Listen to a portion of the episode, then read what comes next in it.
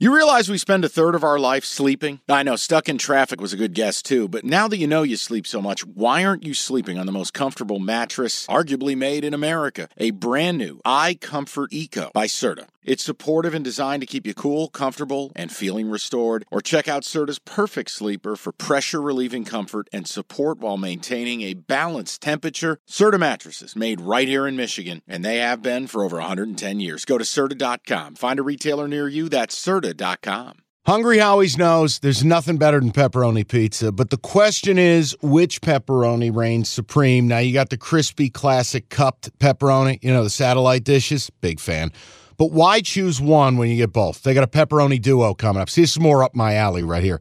Pepperoni duo, you're getting the classic cup pepperoni plus the original plus 100% real cheese, unlike a lot of these other places around town. Get a large pepperoni duo, $9.99 only at Hungry Howie's. Broncos, Commanders. Now, you bet the Broncos last week. My only loss. Your What only a- loss. What a shit show.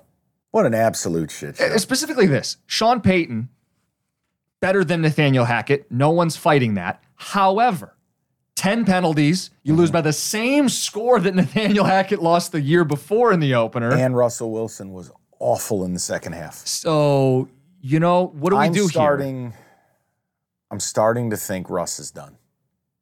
That last year wasn't just a mirage. That it wasn't just a weird Nate Hackett thing. Jim, he doesn't look right.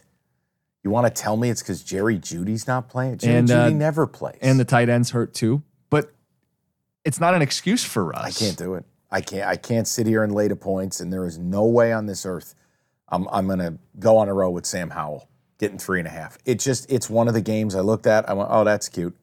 Think about this. It's the lowest total on the board. And What is it? 38 and a half. Oh my dear God. I bring that up not because I'm telling you to play the over or the under. If I have to give up more than three in a game with a low total for an offense I don't trust, that's a stay away spot. And I do think the Broncos are bettable without Nathaniel Hackett, just not this week. Jim, when it, when it, when a total goes under forty, I There's a few under 40 this week. Would you bet it under? If you wanted me to take one of the unders that's under forty, it's Cowboys Jets. Right. That'd be 39 and a half. I take the under there if you forced me to. Something like 24 10, Yeah, I want nothing to do with the Bronco game. 24 Nothing. And believe me, I got plays I'm making here. I just the- these there's certain games I am very cut and dry about. we talk through every game. That's the Of deal course. on the podcast. We're not going to go uh, Texans. See you next week. We're going to at least give you a couple minutes Of on course. each game.